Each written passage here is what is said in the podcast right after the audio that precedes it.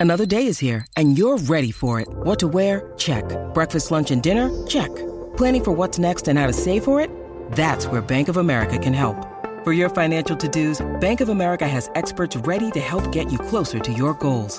Get started at one of our local financial centers or 24-7 in our mobile banking app. Find a location near you at bankofamerica.com slash talk to us. What would you like the power to do? Mobile banking requires downloading the app and is only available for select devices. Message and data rates may apply. Bank of America and a member FDIC. You're listening to DraftKings Network. I mean, this is a sport that's on the precipice of irrelevance. The games are taking over three and a half hours. Playoff games are taking over four hours. Game's too long, too slow. Who cares? This is a situation where baseball's in trouble to begin with. The MLB is officially dead. Baseball is dead. Rest in peace. Uh, where are you right now, Dallas? You in uh, Manhattan, New York? Uh, yeah, I, I'm in the biggest little trash bin in the world. Uh, what what uh what cross streets are you on? Uh, no idea. I'm at the Golden Palace. The Golden Palace. That's right.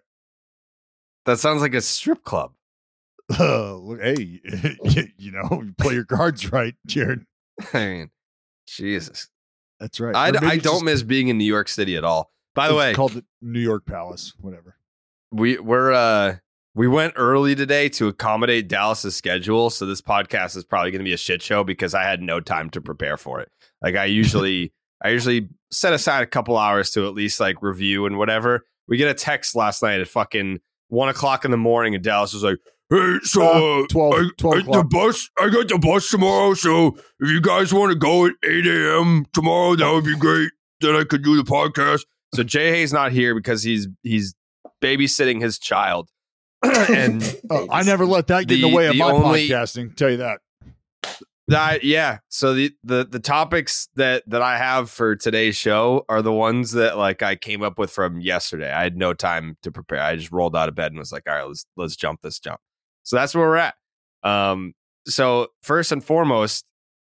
How how about those A's, Dallas? You have That's the- right. First the- and the- foremost, congratulations the to on your Jordan. Diaz. yeah, Jordan Diaz. Yeah, he, That's right. Everyone knows him. Yep. Everyone loves him. what number him. is And he?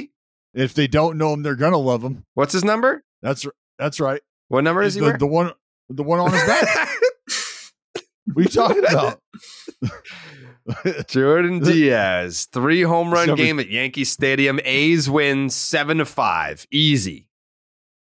Hmm. Well, no, I mean that's not. Look, the wins and losses, Jared. Again, those kind of Right. you know, It's about if you wanna learning. let those, yeah, if you want to let those drive the storyline, that's one thing. If if you're all about you know cool moments, then that's a Mhm. completely different thing. And that's what Yeah, I'm here to talk about today. Is Jordan Diaz's cool moments? number Three, three, three, Thir- of 32. runs. Three of the home runs. where can you get? Can you? Do they sell Jordan Diaz jerseys at Oakland? yeah, you got to go to the Coliseum? ga- game used uh, authentication shop at the Coliseum. They'll probably Mhm. help you out. Mhm. Absolutely.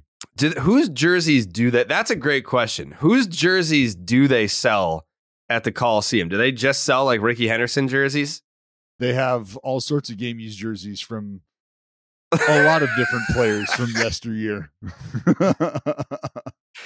Like, there's no way that they sell active player jerseys at the Coliseum, right? I'll put it, I'll put it like this: uh, the guy out in right field, right field, will that dude. Uh-huh.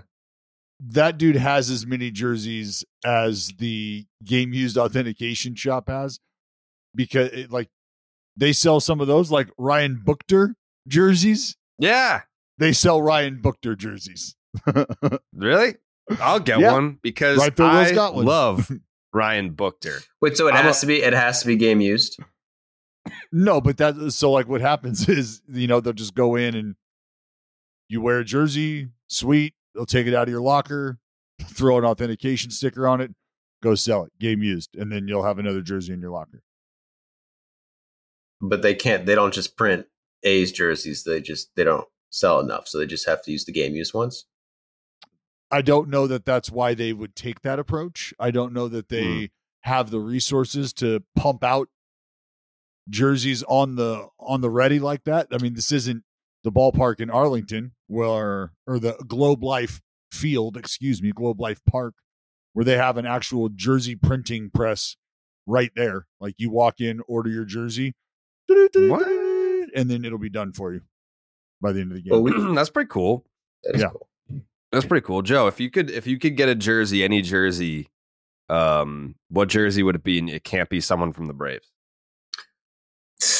Well, probably Rooker? Ohtani, Brett Rooker. Oh. Brent Rooker. okay. I'd get a John Fisher. John Fisher, yeah. Ben Verlander. Yeah. Um, What jer- what Japan, what Ben Verlander, Japan. Yeah, I was gonna say like what what jersey would it be? It could be a Tigers jersey, it could be his college jersey, or it could be a Team Japan jersey. Yeah, I would go. I would have to go Japan. Team I almost, Japan. I almost bought a game used Japan jersey. I was looking at those. I saw Lars Nootbaar. I was like, oh, ooh. You see the much was Shohei it? jersey? How much Yeah, that's yeah, we going talked for? about it. Yeah, we talked about it, right? No, but it went from way more than that. It went like a hundred and twenty grand. I think. Yeah, and what was Trout's going for?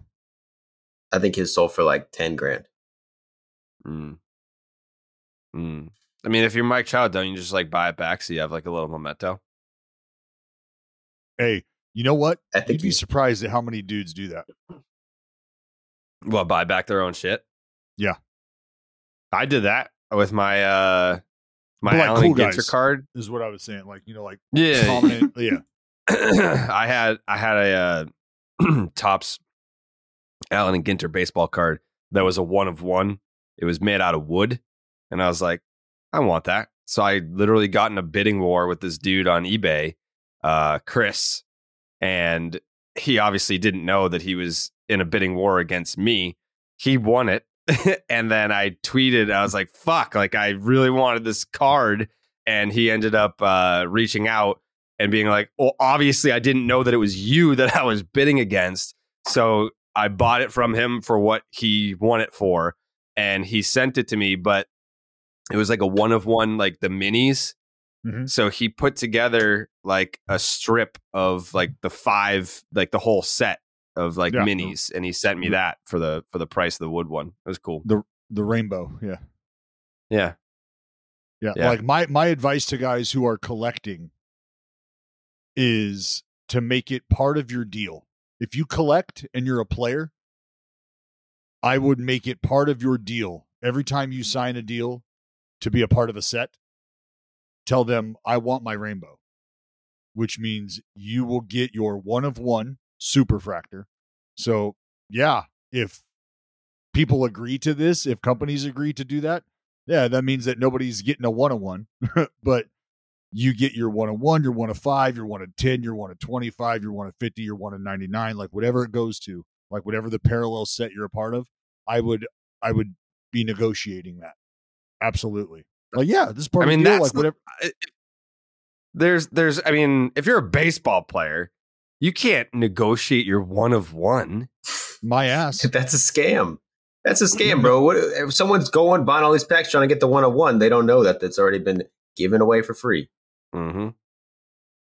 Uh, it's not been given away for free. Uh, It's been but yeah, negotiated. Not free, but you know what I mean. They're just Yeah. dangling a carrot that doesn't exist.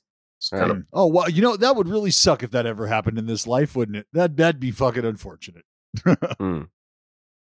Yeah, there was no one that was dying for my one of one, but I was I was like, yeah, fuck, of course I want the one of one. One day you'll learn, Joe. One day, one day you'll you'll have a, a Topps baseball card, and uh and Jake as well, and we'll just that'll be the set that everyone wants to collect. Do they still put out like new? They they must right. They put out new Dallas Braden cards in in 2023. No, Uh, I don't, I don't know if it's going to be this year or not. I'm not sure. okay. Like they have to put out like anniversary cards for like the perfect game and like just like I want like is, there's got to be like a baseball card of you like kicking the Gatorade cups off your own head. I wish there was. If there was, I would own it. Trust me. I, there I guarantee you that if if we get the movement going, that we'll get the Gatorade cup card Well, I need I in if- circulation. yeah, the, the the Gatorade Cup card. That that would that's not from Mother's Day. That's from me yelling at fucking A-Rod. Um, Alex Rodriguez, A Rod, you said. so Future would, owner of the Oakland A's. that would be the uh yeah, you know what? Here, how about this? If if that card gets generated, Mhm. I happen to have a get piece of off the my Gatorade Cup? mound. I happen to have a get off my mound T-shirt with an autograph of Alex Rodriguez on that T-shirt, and uh, I'd be willing to do a little giveaway. Mm. Mm. So if that card gets generated, I will give away one of my get off my mound shirts that has Alex Rodriguez's autograph on it. He signed it. how did you get that autograph? We don't need to go into detail. Just know that I've got multiple of those. Okay. Interesting. Shout out Robinson Cano. Um, uh, Robinson Cano. Uh, Joe, you've got some explaining to do, buddy. Mm. Yeah, you've got some explaining to do because the baseball season's in full swing. Whether you're rooting for the home team or betting on your favorite player, DraftKings Sportsbook has got you covered for all this season's action. And right now, new customers can place a $5 bet and get $100, $150 in bonus bets instantly. Plus, everyone can hit one out of the park with DraftKings stepped up same game parlays. Boost your winnings with each leg you add up to 100%. On Mondays, Baseball is Dead puts together a parlay. Oh, We did our first one Huh. this past Monday. Jared, Jay Hay did a leg. Dallas did a leg. Joey did a leg. I did a leg. Jake did not do a leg because the Red Sox didn't play that night. It was an off night. Everyone hit Hmm. except, for Joe. Wow. We Wow. get it, bro. Everyone hit except I- for Joe. I got one wrong. Who gives a fuck? Only reason you didn't, only reason you didn't get it wrong is because the Red Sox weren't playing that day. They played the Braves the next day. You were going to bet on the Red Sox. You and Jake were both going to be fucking wrong. No, I wasn't. Yes, you. Well, In- you can't. Anytime No, no. I do a par- anytime I put a parlay out there, I very rarely use the Red Sox.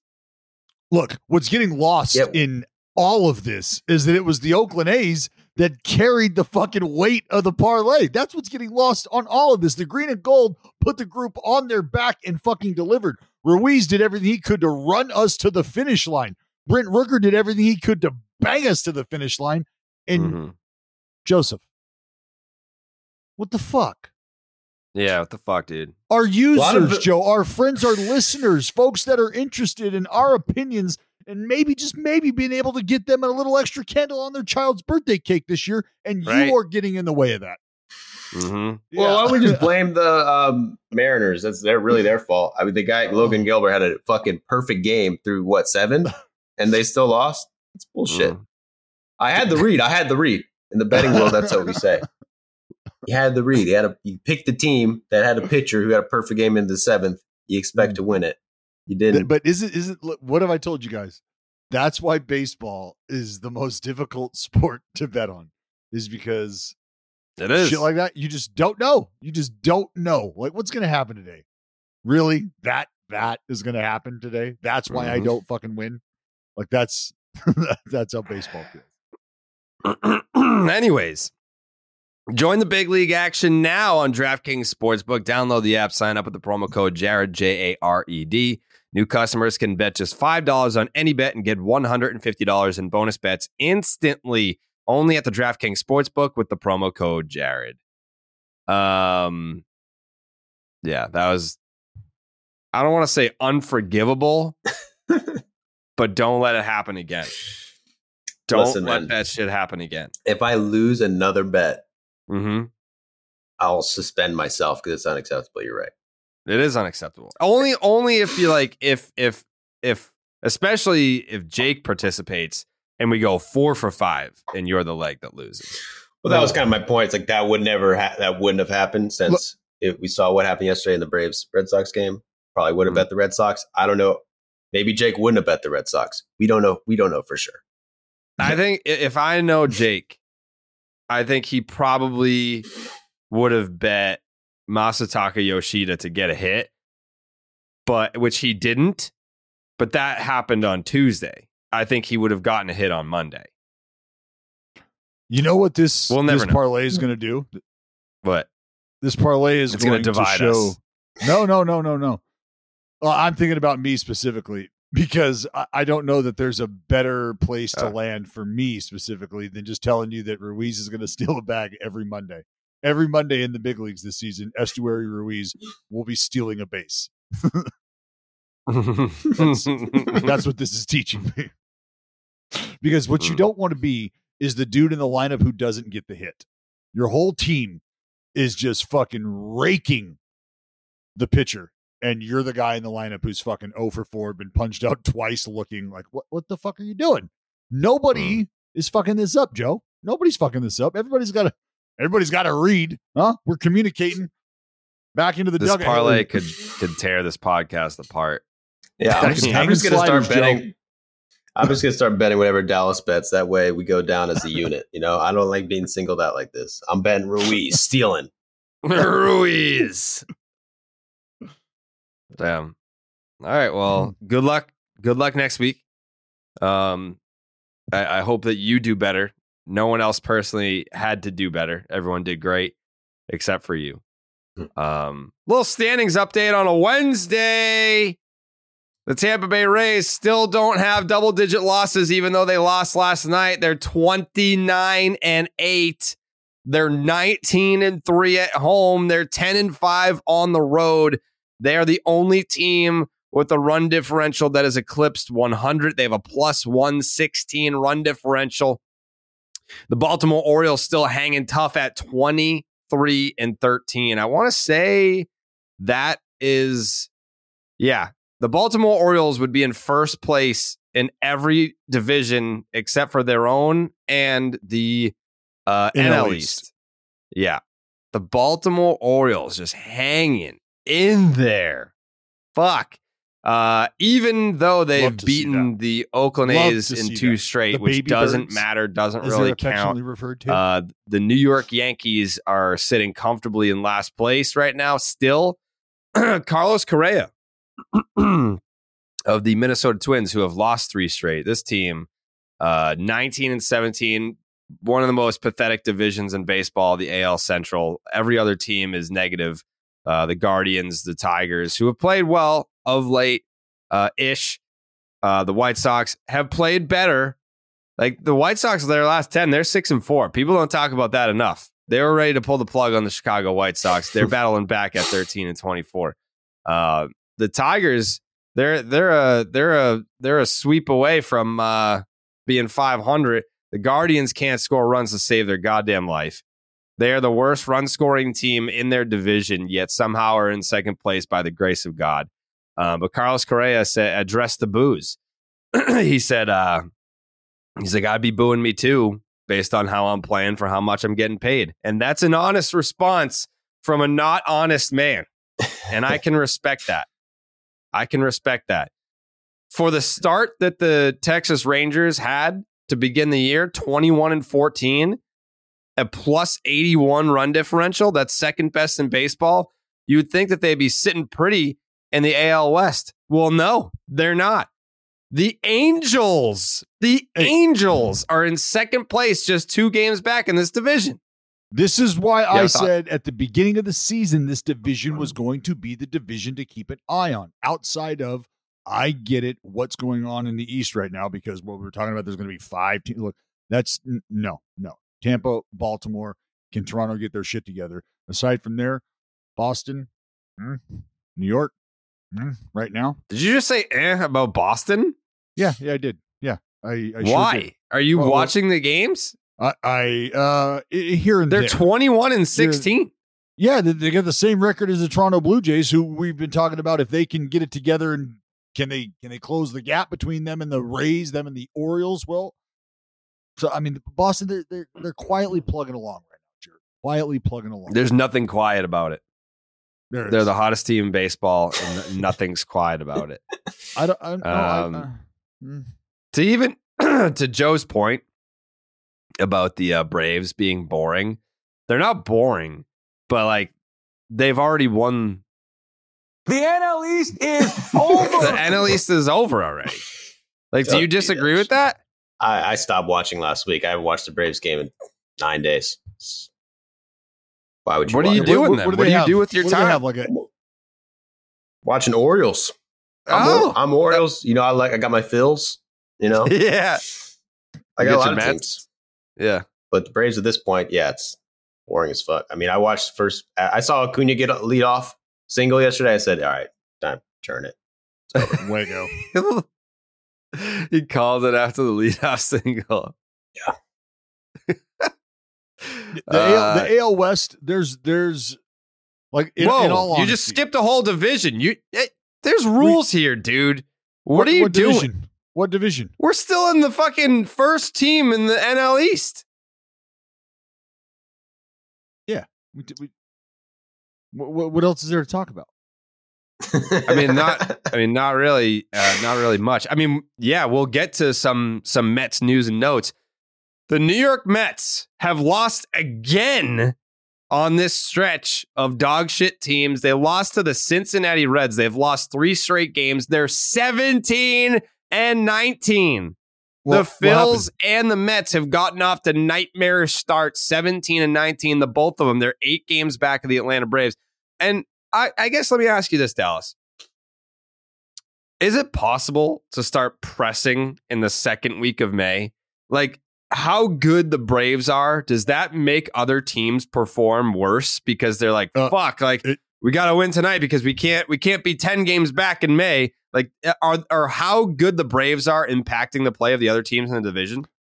Uh, yes and no. Believe it or not, that can be the same answer at the same time. Yes, why? Because it's like, okay, hey, look, the bar has clearly been set, right?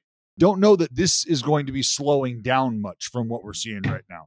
And if that's the case, we are now looking at a sustained level of play that we're probably not going to be able to keep up with. So, does that mean that we just completely give up on any sort of divisional aspirations? No, you, you can't do that. Why? Well, because it's May. But then you say to yourself, hey, look, it's May. And if we're the Miami Marlins, if we're the Mets, if we're the Phillies, we're seven and a half, eight games out right now, and it's only May. So what does that mean? It's a it's a two series streak where things don't go well for the Braves and they do go well for us. So let's say we go on the road trip for a little six gamer and we come off that thing five and one. That right there is a great week that helps us close the gap. And that can happen. Why can it happen? Because the Braves are having those kinds of weeks, right? What are they? They fucking eight and two over their last 10 games. What's preventing the Miami Marlins, the Mets, or the Phillies from going on a very similar run like that when the Braves maybe hit a lull, when the Braves play 500 over a two week period? So you don't think that that can happen right now because of the separation you're seeing so early. But that's why we always use the same cliche. Remember, this is a marathon, not a sprint, because this same moment can happen in the opposite effect a month and a half from now. And now things come Mm. crashing back down to earth. The gap is closed. And now all of a sudden it's not over in May. So you don't want the the pace horse, if you will, to scare you out of the race. You, you got to run your race still. You just don't want to see the Braves turn into fucking secretariat. That would be bad news. And that's essentially kind of kind of where I think people feel like this is going. Is they're about to get out to a fucking 30 plus lead. Like uh, that's not good. That's that's definitely what's going to happen. Like at what point like you've got Charlie Morton who's just dominating. Uh I'm trying to find the Like we the would have to look in, 162 for the Braves. you'd have to look into the schedules. I mean, this could be an interesting dive. And you're right. Like if we had more time to prepare for this, this would be something that I think I would have done. Um, but go in and look at the schedules for all of the other teams in the division and look at those Oh two my week God. chunks. Look at the 10 game stretches where you could see the Braves faltering and any one of these other three teams, Mets, Marlins, or Phils, making noise and closing the gap. That would be an right now. interesting exercise. The Atlanta Braves. What do you think how many wins do you think they have over their last 162 games? 110. I was going to say 109. Damn. How many? The Atlanta Braves are 110 and 52 over their last 162 games. yeah, it's unwatchable. Why would you even turn that shit on? I Games mean, are over before they start. yeah. It is. I mean, it's Well, well how, and how do we what feel Dallas was saying the, uh, earlier about Go ahead. about the schedule is like I didn't look at the schedule. I don't know, but you got to assume with the new schedule, like the the last 10, 15 games the Mets have played have been against dog shit teams, Nationals, Tigers, Rockies. You know, like there's not probably an easier stretch than that they're going to have the rest of the season. You got to assume it's going to get harder. So to do this bad against those teams, it really hurts. Really, really hurts. Like they're Yeah, they're they're right now. There's they got like a they got a 54 percent chance to make the playoffs according to Fangraphs. The Mets? Who, the Yeah. Braves? Or oh, the Mets? No, No. the, the Mets. Yeah. Yeah. Like, what? Like The the, Braves think they are in- 99. they're in their like gimme part of the schedule and they've won Yeah, no, like the- one the- game. For the Mets to not be able to handle business against those teams during this stretch, that would be part of the schedule that you could identify for them as saying this is where they can make up ground.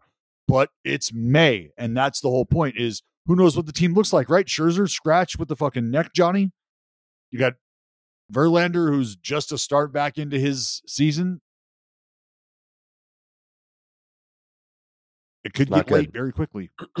it's tough to be to uh this is an interesting thing though like if you went in defense of the Mets this time last year this date last year the Mets were winning the division by 7 games.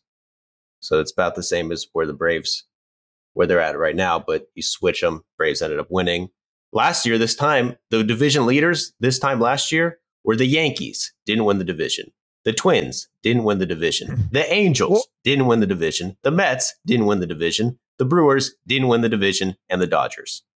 Well, go back to hmm. what, 19, when the fucking Nats won.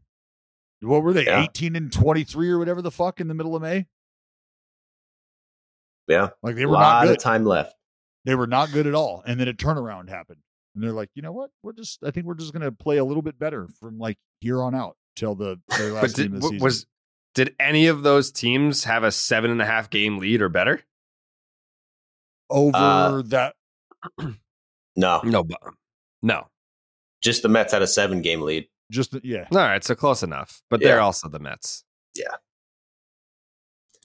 And it's also it's like you, with the Scherzer stuff, like you got to be really worried about that. Like it's, you know, it, I hate the Mets more than anybody, but to like see what's going on with Scherzer, like it's like I don't like to see that. Like I love Scherzer as much as I fucking hate the Mets. You know, people might not believe it, but I do like Scherzer. To see him just continuously miss starts, and then when he is pitching, like he's done it past years where he's missed starts, but also been able to battle through. This year hasn't been that. Yeah. I, I don't want to see that happen to him in a Mets uniform because it almost feels like it's the Mets uniform that's going to do that to him. like, like just that bad luck type of vibe. Like, fuck, really? Like this had to happen with him in a Mets uniform. Like, it just like the the baseball gods can be fucking evil, evil at times. Yeah. man. evil. You're also tempting the baseball gods by saying, I want to play out my last couple holes here as a Met. And for 40, 43 Three. million dollars. yeah. I broke that down yesterday on Twitter. The Mets are paying Verlander and Scherzer $86 million this year. Two pitchers. They mm-hmm. have a five ERA, five plus. The Tampa Bay Rays entire pitching staff, 14 pitchers, 22 million. One fourth. Every pitcher on their roster. And they're they have the best pitchers in the best staff in the league have a 2.9. I just I can't even like I, I'm not going to compare anyone to the Rays. They're just they're doing something different. They're doing something that we don't know what they're doing.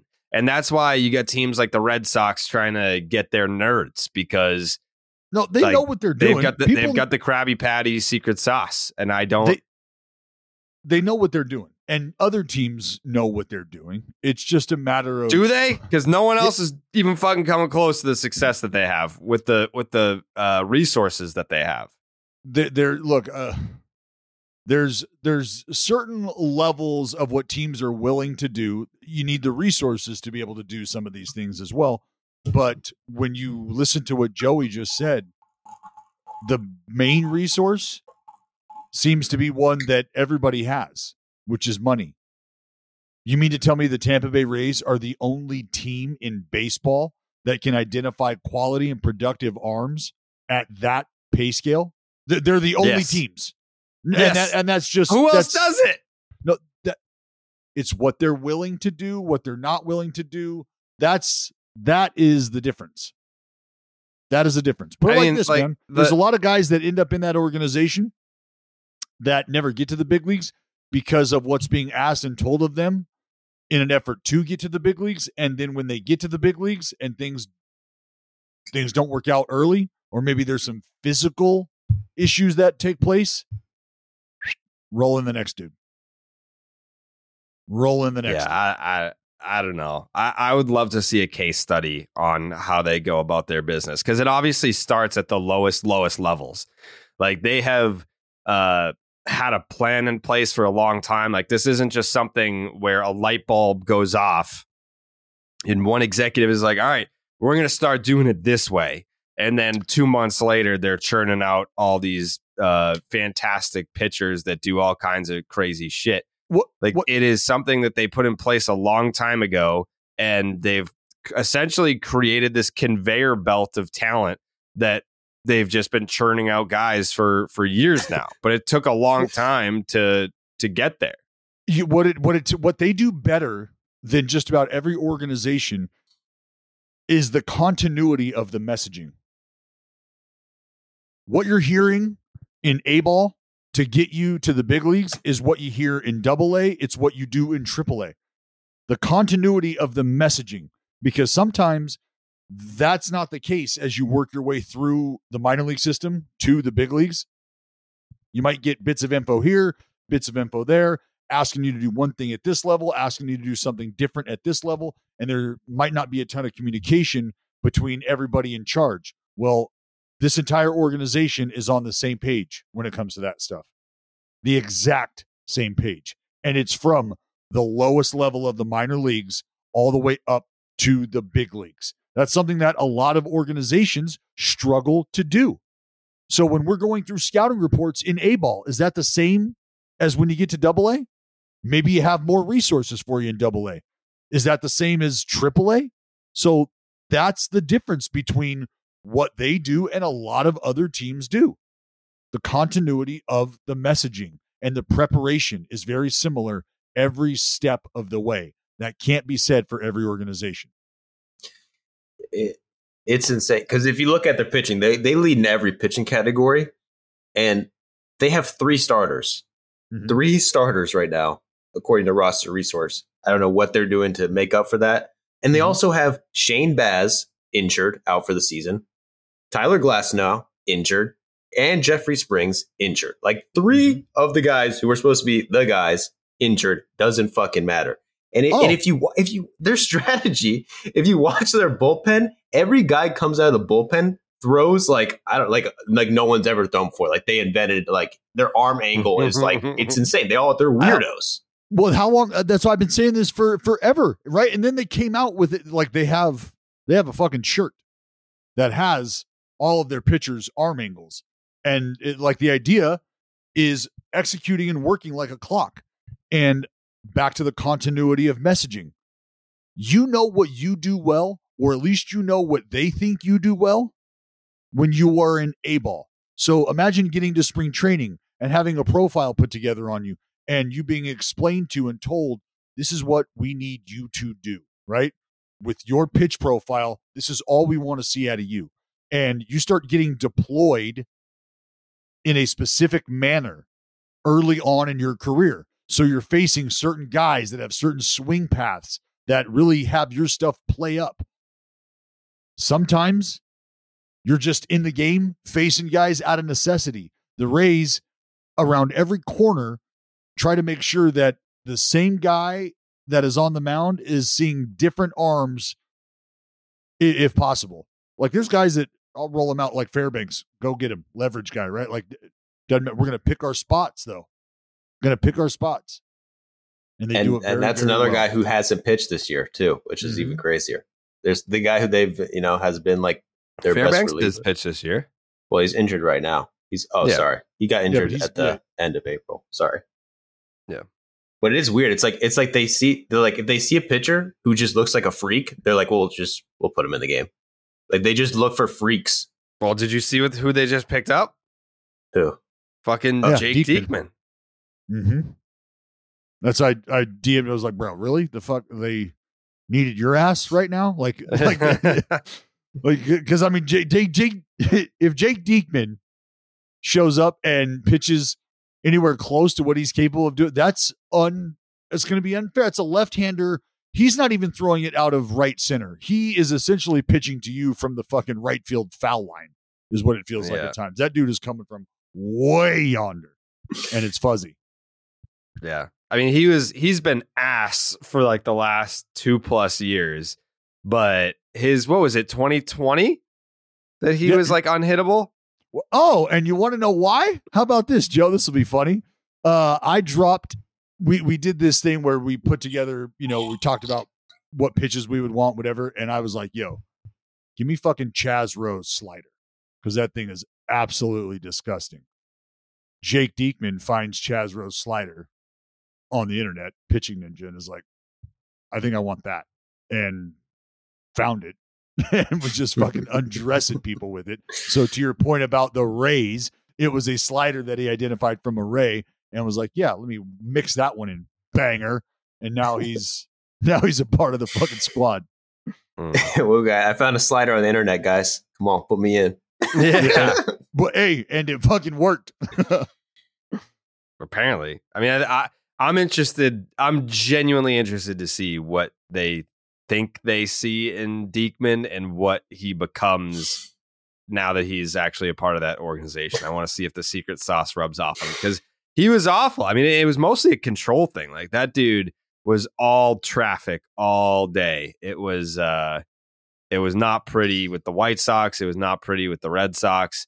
Um I think the Red Sox gave him like a two year deal and we're done with him after half a season. So, and then the the White Sox ate the the rest of it. They were like, yeah, no, we're we're good here, and they paid him to go away. So the Rays are like, sure, we'll take that. We'll pick up that free tab and we'll see what he's got. I'll tell Yeah, you exactly it's- what it is because the Rays, the Rays, every time one of their players does well or performs above the standard, they'll just trade them, and everyone's like, "Why the fuck would you trade your best player?" They're about to trade half their roster at the deadline and just break everyone's brain because every single player Well- is a be- like they're just going to sell at the deadline. Uh, Everyone's They're gonna, gonna sell, they're Well, gonna have the best record in baseball and be sellers. Like I'm, I'm- it's it's like probably Harold like Ramirez. You think that that's fucking consistent? You think Yandy Diaz, like some of these Well- guys that are well, hitting like three thirty with an OPS over a thousand?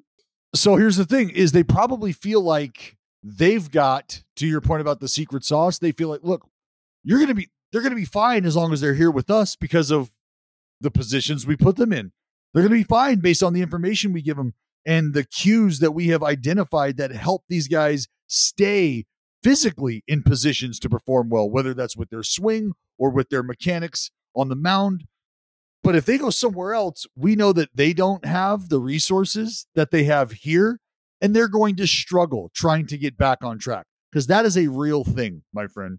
To be with an organization that communicates well with you, that does take tabs on you physically and where you're at, and has benchmarks to identify when shit's going wrong, sometimes in real time, right? They'll have measurements that they're able to take where your hands are, where your feet are, whatever. You can line this stuff up based on the fixed cameras you have in house. And if other places just don't have this stuff, that's one layer of assessment that you are now without. That's one layer of being able to help yourself that you don't have anymore. And if you go somewhere else and you don't have that, might take a little while to get back to what you were doing when you were in the place that was able to tell you, hey, elbow right now, just a little lower than it is typically when we are able to get to this spin rate on our slider. Our extension right now, we're not as far out there as we typically are. So, next half inning, let's think about that, right? Well, if you don't have those tools, we're not having those conversations. I'm just looking at you going, uh, fucking get it down, man. I don't know what to tell you right now. don't suck. Bend your back. you know, so that that's that's real. Yeah. well, I I didn't even think about that. That's a really good point by Joe because I think that we probably will see a trade or two where we're like, wait, what? Why did they do that? And it'll just work out because it always does until they get to the postseason. Like they'll they'll far and away have the best regular season record. I think that that's that's uh that's a lock. But um, yeah, I don't know. Is like before we move on from from the Rays talk that I didn't even think we were going to land on here. We were just doing the standings update. Uh, do you think that this Rays roster is built to win a World Series? Because if what Joey's saying is true, and they've got three starters and a bunch of relievers where God knows what their roles are. It's a, all mixed and jumbled or whatever. And you have a bunch, a bunch of overachieving guys in your lineup that uh, has carried the Rays offense to being the best in Major League Baseball. I don't, I'm not going to ask you if it's sustainable because the answer is no. Like the, like what they're doing offensively is not sustainable.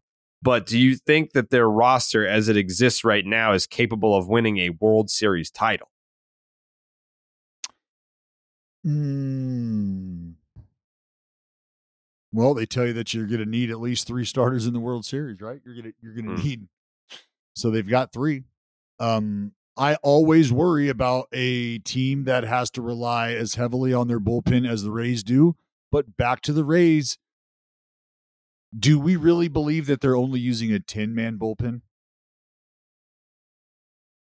I don't know what their transaction list looks like, but again, my guess is they've identified guys in AAA that are just basically in AAA right now because they're numbers guys.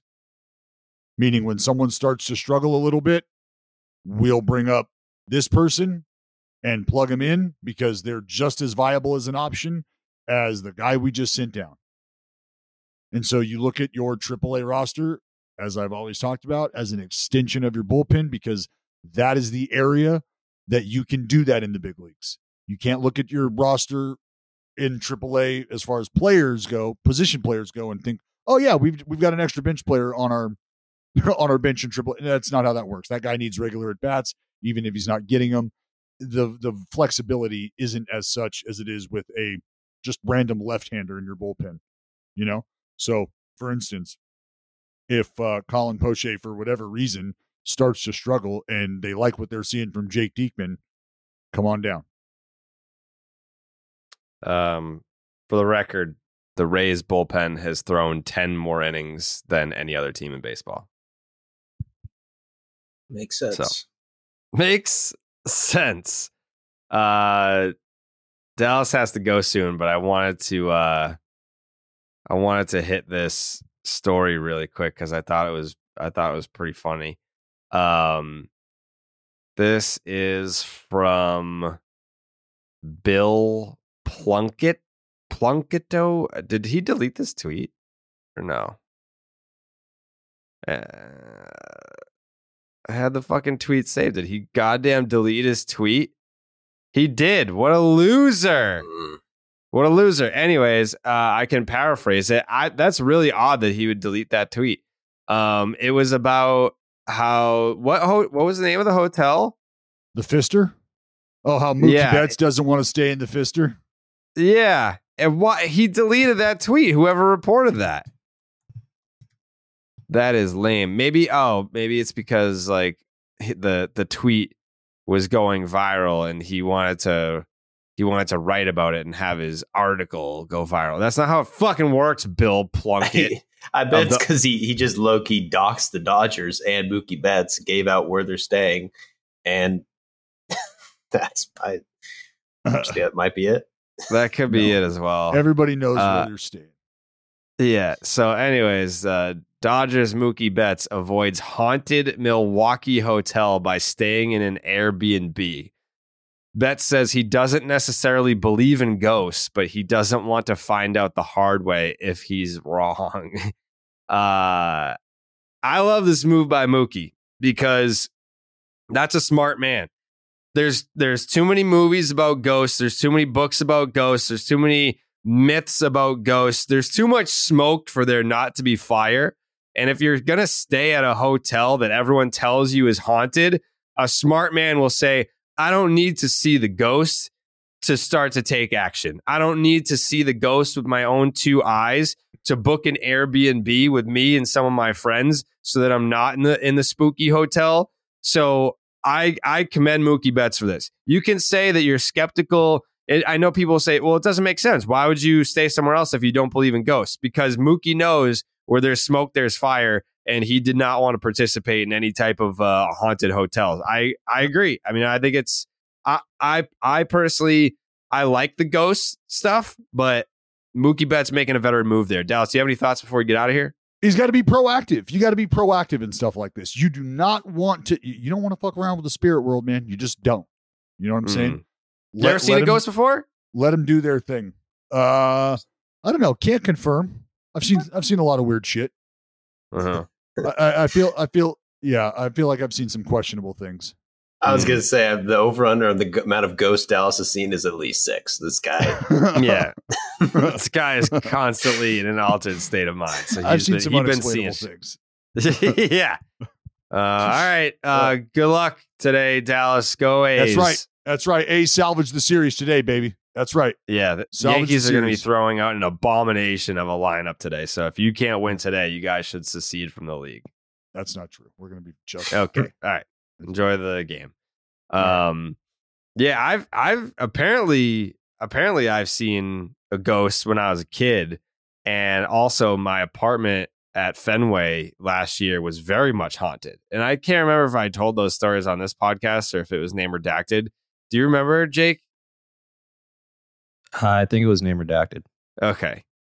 Yeah, my my apartment was haunted and I just didn't care. I just stayed. Like there were there were like four or five uh haunted happenings that took place and I just was like, yeah, you know, my apartment's haunted. Like it was it was a ghost that was like fucking with me. It wasn't like an angry demon ghost that was trying to physically harm me. There it was a ghost that like like if your friend died and could haunt you, that's what they would do. They would just like move shit around and fuck with you. Like that's what happened at that apartment. And I was fine with it. We welcome in Jay Hay. Hey, Hey Jay Hay, what's up, pal? time to per time to perfectly. Dallas gets the hell out of here. I pop in. Yep. Real show can Yep. start. Love it. Love it. Yep, made a trade.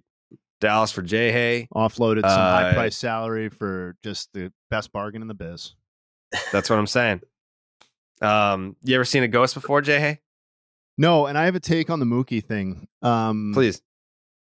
I think if it's if it's nationally known that a place is haunted, it's no longer haunted. The really truly haunted places we don't know about, or very few know about.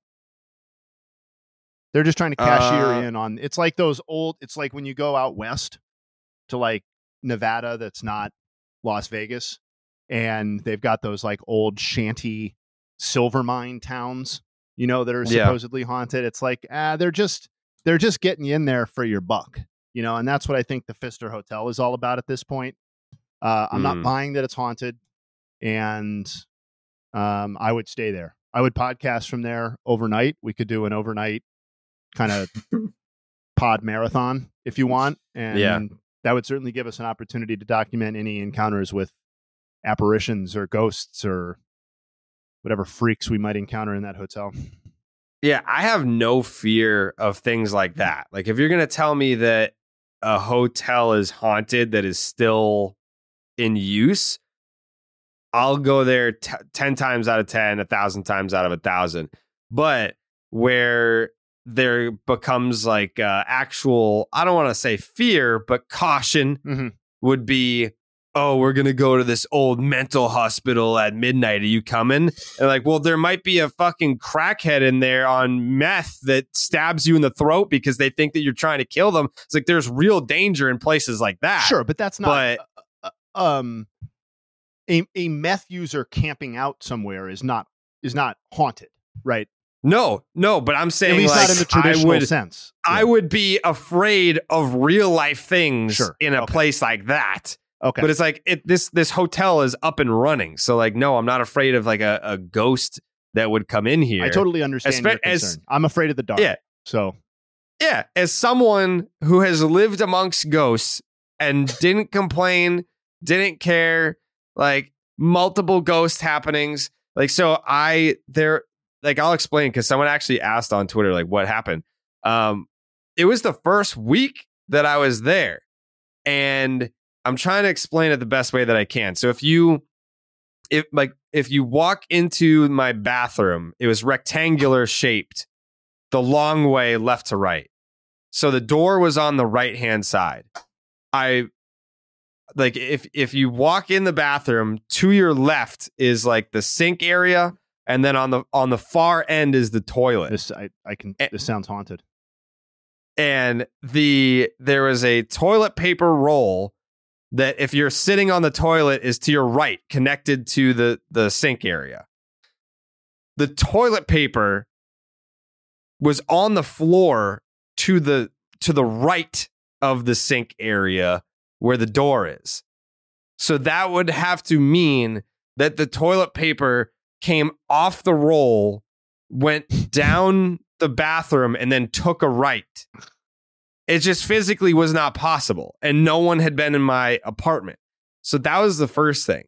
There was another night where a couple of buddies of mine were over and we were just like watching baseball and uh, they went to go leave and i started like shutting all the lights off. I was getting ready to go to bed and i kept like i was like had been there for like a couple of months at that point but i didn't know wh- what all the light switches were and what they meant. So i was like looking out at the deck and I kept flicking these switches. I was like, why won't the deck light go off? And then I went in my bedroom and there's a light switch in the bedroom and I flicked that off and that was the light to the deck. No one had been in my bedroom. No one, like, no one was in my bedroom at any point, And that was the only light switch that goes to the deck. Uh, there was another time where I took off my Apple Watch Sounds like and put it on the table. But okay. Yeah. Nope. Put Oh. put my put my Apple Watch on the table and it just started sliding across the table. Um, that to me is more likely to be high level surveillance than. I um, was thinking the same thing. Dude. yeah Then then your place being haunted. Yeah, like that. Apple's like got their talons in you, basically. Mm. Um, well, or the government Yeah. via Apple. I don't know. They're probably listening right now. I would assume they are. they're definitely listening right It's now. the goddamn betting commission, dude. They're trying to catch Mm-hmm. you doing some shady betting shit. Yeah, they're Mhm. dude. They're all over people. Oh yeah. By the way, Jay, hey, do you have any comments about uh, Joey ruining our parlay? Um, well, I'm going to take the long view because I want this parlay venture to be successful, and I think it would be bad form to come down too hard on starting out 0 for 1. So I have confidence in Joey's acumen, and I think uh, I think this is going to be very, very um, successful. Three out of four in You the first one. You should get some money for that. Yeah, I agree. Hopefully, some I people agree. were pl- uh, were following live and maybe cashed out if they offered that option. Um, Yeah. would love to hear. It's like Keno. Like if you play like a 12 spot, you still get money if you hit seven or something like that. and we're doing that once per week. Is that the deal? Every Monday. Okay. Okay. Every Monday we'll formulate the the parlay on the podcast. Um Jake will be involved moving forward. We just kind of Right. happened to debut on a Red Sox off day. Is so Jake? Maybe you can't tell me yet, but is your element always going to be Red Sox focused? Um, it'll probably usually have something to do with the Red Sox. Yeah. Nice. All right. It's not quite. Knowing not Jake, quite- it's really more about where the value is. It's not really about Yeah. picking one team. It's kind of looking at the field objectively and picking where the value is. But it could Right. be the Red Sox a lot. You know, so there's always there's always value in the Sox. I think there's always value in the Sox. I think we should just pencil Dallas's pick in as Ruiz getting a steal every time. he literally Because- said that earlier. Oh, did he? Because if he ventures too far off of that on the Oakland roster, I'm going to start to get very nervous. Um, I think that is the Yeah. answer for him. Um, Yeah. Yeah. He he openly admitted that that's going to be his pick every Monday. That's funny. which is fair. I mean, like Sure. yeah, the the odds seem to be in his favor. Um, Sometimes you hit But- the answer right away, and I think that's what. yeah, Yeah. yeah. Uh, we did talk about Max Scherzer a little tiny bit. Yeah. Um, there's there, there's a lot of there's a lot of Mets topics today, and I, I'm sure that Mets fans are sitting there being like, "What are you going to shit on us for next?" And you're correct. None of them are good. Uh, Max Scherzer scratched with neck spasms. Jay, hey, your thoughts? Yeah, I mean, can I say that I I almost hope that this is the reason for some of his struggles early on this season? Like, I don't know if they announced as part of that when he started ex- uh, experiencing these symptoms, but um, you know, if you want to take a silver lining look at this, maybe this has been nagging at him a little bit all season, and maybe that's part of why he has been less effective and um, you know, we've talked about the homers and the overall lack of effectiveness this season, uh, plenty on this podcast. So that that would be my hope if I'm a Mets fan that that he gets this because neck spasms, you know, whatever. That's something you can put behind you, hopefully pretty soon. Um, and then he gets back to being Max Scherzer because, as we've laid out, the alternative is actually a lot uglier. Uh, that he's just old now and not as good. Um, so that that I guess that's my reaction. That's a silver lining look by you, I Jay. try. Yeah, that and it, you know what? I mean, I've been pretty sober about the whole Scherzer thing. I've I've laid out the bad numbers on a couple of podcasts as they've gotten worse. So I'm not trying to be Pollyanna-ish about this, but I do think No, that's a possible angle. None of us made that connection. None of us. None of us were like, "Hey, maybe these neck spasms didn't just pop up out of nowhere." none of us were like, "Oh man, like on top of sucking, now his neck hurts too."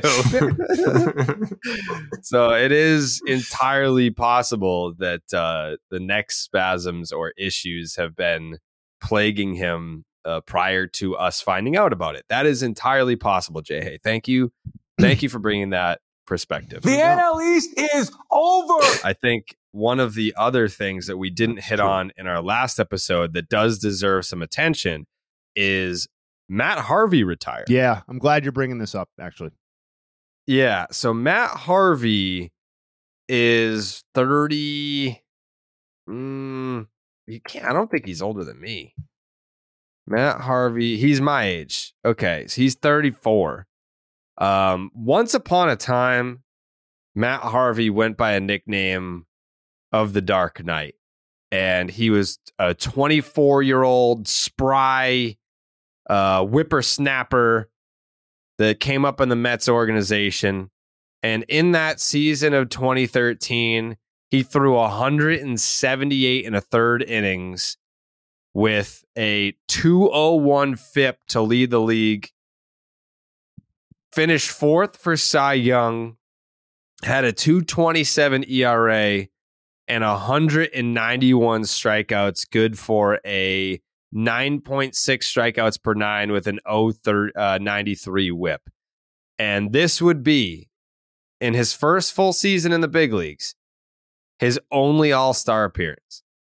And that's not to say that uh, he wouldn't be good in a in a season again. No, because he did miss the entire 2014 season. What was that? The thoracic whatever out outlet syndrome. No, that was Tom. Wasn't that Tommy John? And then thoracic Uh, came after the World Series stuff. after the World Series. Yeah, yeah, you're right. Um, yeah, he just had good old. so he misses the entire. Yeah, TJ clipped him. Uh, came back in 2015, made 29 starts through a career high 189 and a third innings with a 271 ERA, uh, the 101 whip, and 8.9 strikeouts per nine.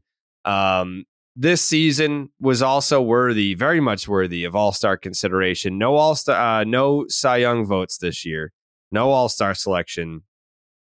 But this was the year that the New York Mets went to the postseason, ended up in the World Series, and Matt Harvey, um, he pitched in the uh, the game. Uh, he pitched in the series against the Dodgers, the Cubs, and then there was the infamous uh, what was that game six against the Royals? Or no, that did they win in five? Yeah, they won in five, and like almost all of the games, or all of the games, were very, very close. Um, it Yeah. felt like a much tighter was- series than it ended up being. Yeah, game five of the World Series. Matt Harvey goes eight innings, five hits, two earned runs, nine strikeouts, and uh, it was a game that the Kansas City Royals won. Uh, but this was uh, this was the Noah Syndergaard, Jacob deGrom, Steven Matz, um, Matt Harvey rotation. Like this was this was the rotation that was supposed to win not one, not two, not three, multiple championships with the New York. And it, looking back on it, it is kind of crazy that that was their one run was 2015 with with all those guys for as good as they were, for as good as they. Uh, I guess it's not even like they had to wait for them all to hit at the same time. I mean, I, I would say like their peak years. I don't think they ever hit at the same time. Yeah, Yeah, their their peak years were definitely staggered, but 2015, it's not like some guys we didn't understand how good they could be by that point. I don't know. I, I have very mixed emotions all over the place on Harvey. I just, um, you know, he came up at a time that was like very uh, formative in terms of like my professional baseball fandom and like working in Mhm. and around baseball. And I just like strikeouts have exploded in in a way since Harvey came up, where I think looking at his box score does not do him justice on how dominant he was when he came up. Like you said 9.6 K per nine. I was like, damn, that sounds so underwhelming now. Like, you know, you, you can't even sniff the top 10 in the league at a, a strikeout per nine. But like that year, he was sixth in all of baseball among qualified starters. It was exactly what Jose Fernandez was doing. You know what I mean? So, like, the nastiest of the nasty back then weren't striking out 12 or 13 guys per per game uh, for the most part. But like he came up, and I've told this before, but I saw him in Strasburg pitch live at um, at Citi when like Strasburg was at kind of the peak of his powers and stuff like that. And what stood out to me was how much nastier and how much more pop the ball had coming out of Harvey's hand than it did Strasburg's to my like amateur eye and ear. Um, and I just really, in a way that basically nobody has been for me since, he was appointment television. I structured days around when Matt Harvey was going to pitch. If it was during the day, I made sure I was in front of my TV. And I'm not a Mets fan, as most of the people listening to this probably know. I just, and then the other side of it is that, you know, as his public reputation kind of became worse and worse, or like, you know, party boy or irresponsible off the field or whatever it might have been. And I don't, I don't want to get into that too much. But what I think is interesting is who we give credit to for sacrificing for the team and who we kind of just brush aside on that kind of stuff.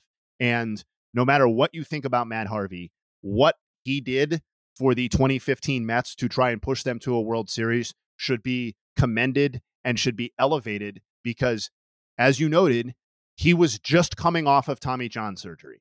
And for him to go and not only throw, what was it, 189 innings during the regular season, but to then go into the postseason and throw what was it uh, another 26 and two thirds innings? So we're talking about m- easily setting a career high which nobody would do now coming in the first season coming off of tommy john and what's supposed to be the prime of your career. And he was never the same after that and while none of us here are doctors um, I think we would be naive to suggest that that did not have an impact on his ability to stay healthy and effective for the rest of his career. And they didn't win, so it's not exalted in the way that it might have been. But I think he deserves credit for that too, and a lot more credit than he currently gets. And it's a star-crossed career, and you know, I I know it looked like he was going to be one of the best pitchers in the game for a long, long time, and that's not how it played out. But I really enjoyed watching Matt Harvey in his prime. Yeah, I mean, it, it almost immediately, to your point, fell off after that uh, game five start against the Royals in the World Series. So from 2016 through the end of his career, which he threw his final pitch in the big leagues in 2021, uh, he pitched for the Mets, Reds, Angels, Royals, and Orioles. He threw 539 and a third innings with a 592 ERA and uh, a 5 FIP and a 151 whip and uh, hits per nine of 10.6 and the strikeouts per nine of seven. So almost immediately after that 2015 run, uh, it's a it's a six ERA over a larger sample than any of his. Um, it's almost double what he did in those first couple seasons there with the Mets. Um, and oh no, no, I'm lying. 427 innings with the Mets uh, through 2015, not including the postseason, with a 253 ERA uh, and a 265 FIP. So it's pretty true. I, and I gotta like somebody else can talk after this. Sorry, but like I, it's amazing how thin the margin is for being a baseball hero and being remembered forever versus being kind of an afterthought. And if the Mets win that World Series, and I know we said it was in five, but for anybody who experienced that World Series, that was m- all of those games felt inc- like they could have turned on one or two things. Um, and you know, Matt Harvey was that close to being kind of like, you know, something of a modern day New York icon if he pitches the Mets to, or part part of an iconic team. Uh, and instead, you know, there's there are plenty of people who will remember the 2015 Mets, but not in the same way that they would have. And and he was just it was just a shell of himself after that, and it was it was tough to watch uh, for a long time for sure. Um, but I'll remember the prime. That's what I will remember. Yeah. Uh, I yeah, I mean I I agree. I don't I don't really remember the shit years because I wasn't paying attention to them. No. Uh, the Mets had a lead in every game of the 2015 World Series. Uh, I know Kevin, our dear friend Kevin Clancy, he probably knows the exact number. I actually know that he knows the exact number. Uh, but they they led for X amount percentage like they had a lead in X amount innings of the World Series, and it was like 70 something.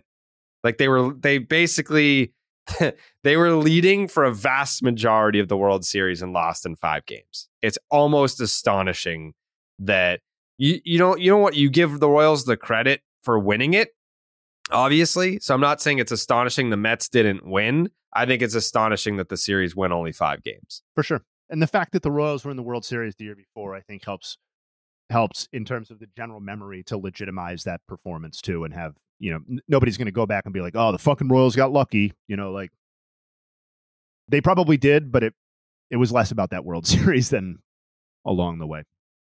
Yeah. Um, Joseph, do you have any uh, Matt Harvey thoughts? Uh, Dark Knight, sick nickname, and that's so we'll remember him for that at least. Yeah. It was uh he was a shooting star that Matt Harvey. He was, uh it, it was it was very fascinating to to watch that. Um Noah Syndergaard is trying hypnosis to stop sucking. Do you see this? It's gonna work. so I know that like people try hypnosis to stop smoking cigarettes. Um, Noah Syndergaard is going to great lengths to turn his Los Angeles Dodgers tenure around. The former All Star hurler has begun using hypnosis to work through his early season struggles, according to Jack Harris of the LA Times. Quote, I'll try just about any resource I have just to snap out of it, Syndergaard said. During several hypnotherapy sessions over the last few weeks, Syndergaard has worn an eye mask in a dark room while Dodgers mental skills coach Brent Walker has talked to him softly. I've done a lot of meditation and mindfulness practices in the past. This is similar feels. It's just like trying to get your body in a super deep state, matching matching the physical side with how my mind is working. Could you imagine Nolan Ryan doing that? Dude, he'd be he'd be insane. He'd have four thousand strikeouts. yeah. Well, I mean, Nolan Ryan had that? what? Yeah, I meant, more I than- meant a year. I meant a year. I meant every year. I meant every year. a year. I'm so bad at that. Knowing how many fucking strikeouts is a lot over a career. I'm sorry. I, I mean, 4,000 40,000. strikeouts. 4,000 strikeouts is a lot over a career, yeah, but it you is kind the of a only guy that doesn't work for, basically. yeah. Yeah, like Nolan Ryan's career, he had 5,714 strikeouts. But if you told me any player in today's game would end up with 4,000 career strikeouts, I'd be like, holy shit. That just goes to show how great Nolan Ryan was. He's got he's got over 5,700 strikeouts. First of all, the idea of somebody whispering sweet nothings into my ear sounds awesome, just generally, uh, whether I'm having Yeah. trouble pitching or not. Uh, so I'm in. Mm-hmm. I like that. Um, Yep. if that if, if I if I was employed by a company that made that available to me, I would use it. Um, that being Yeah. said, it's not going to help. With a blindfold on? Yeah, it's not going to help though, because I, I think the problem is is that Noah Syndergaard is toast, and Ooh. yeah, and it's not like this came out of absolute nowhere. Like he's been, you know, talking about that. It's really nice producing by you, by the way. Go uh, segueing from Harvey to Syndergaard, uh, Mm. because you know, as we talked about that Mets rotation, like he has not been the same guy for quite a long time. And what made Noah Noah was, you know, that that lightning fastball and then that kind of unprecedented uh slider thrown at I'm sorry, a slider thrown at kind of unprecedented velocity. And Mhm. He just doesn't have that anymore. Like his he's throwing his combo of fastballs this season at 91.1 miles per hour. It was 93.8 just last season. So he's lost over two and a half miles an hour from last season. And then if you want to look at his prime, we're talking obviously about a guy who threw at 97, 98 miles an hour. So um, if you're going to lose five, six miles an hour off of your fastballs, um, there's no amount of whispering in your ear that's going to bring that back. Unfortunately, it's not really a mental thing; it's a physical thing, I would guess. Um, so that's where my main concern would be, and how is that manifesting itself? Like he just cannot get swings and misses anymore. I- I- he just can't do it, and he's not walking anybody. His walk rate's elite, but in his prime, he struck out 29 percent of batters. He's striking out 14 percent of batters this year. It's just not going to work. No, and he's getting hit too. Very like hard. it's not just yeah, like it's uh there's a lot of traffic.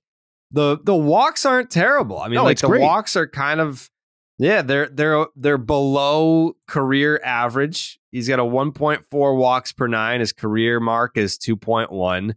Um, but he's getting hit hard. he's uh he's given up 41 hits in 32 and a third innings.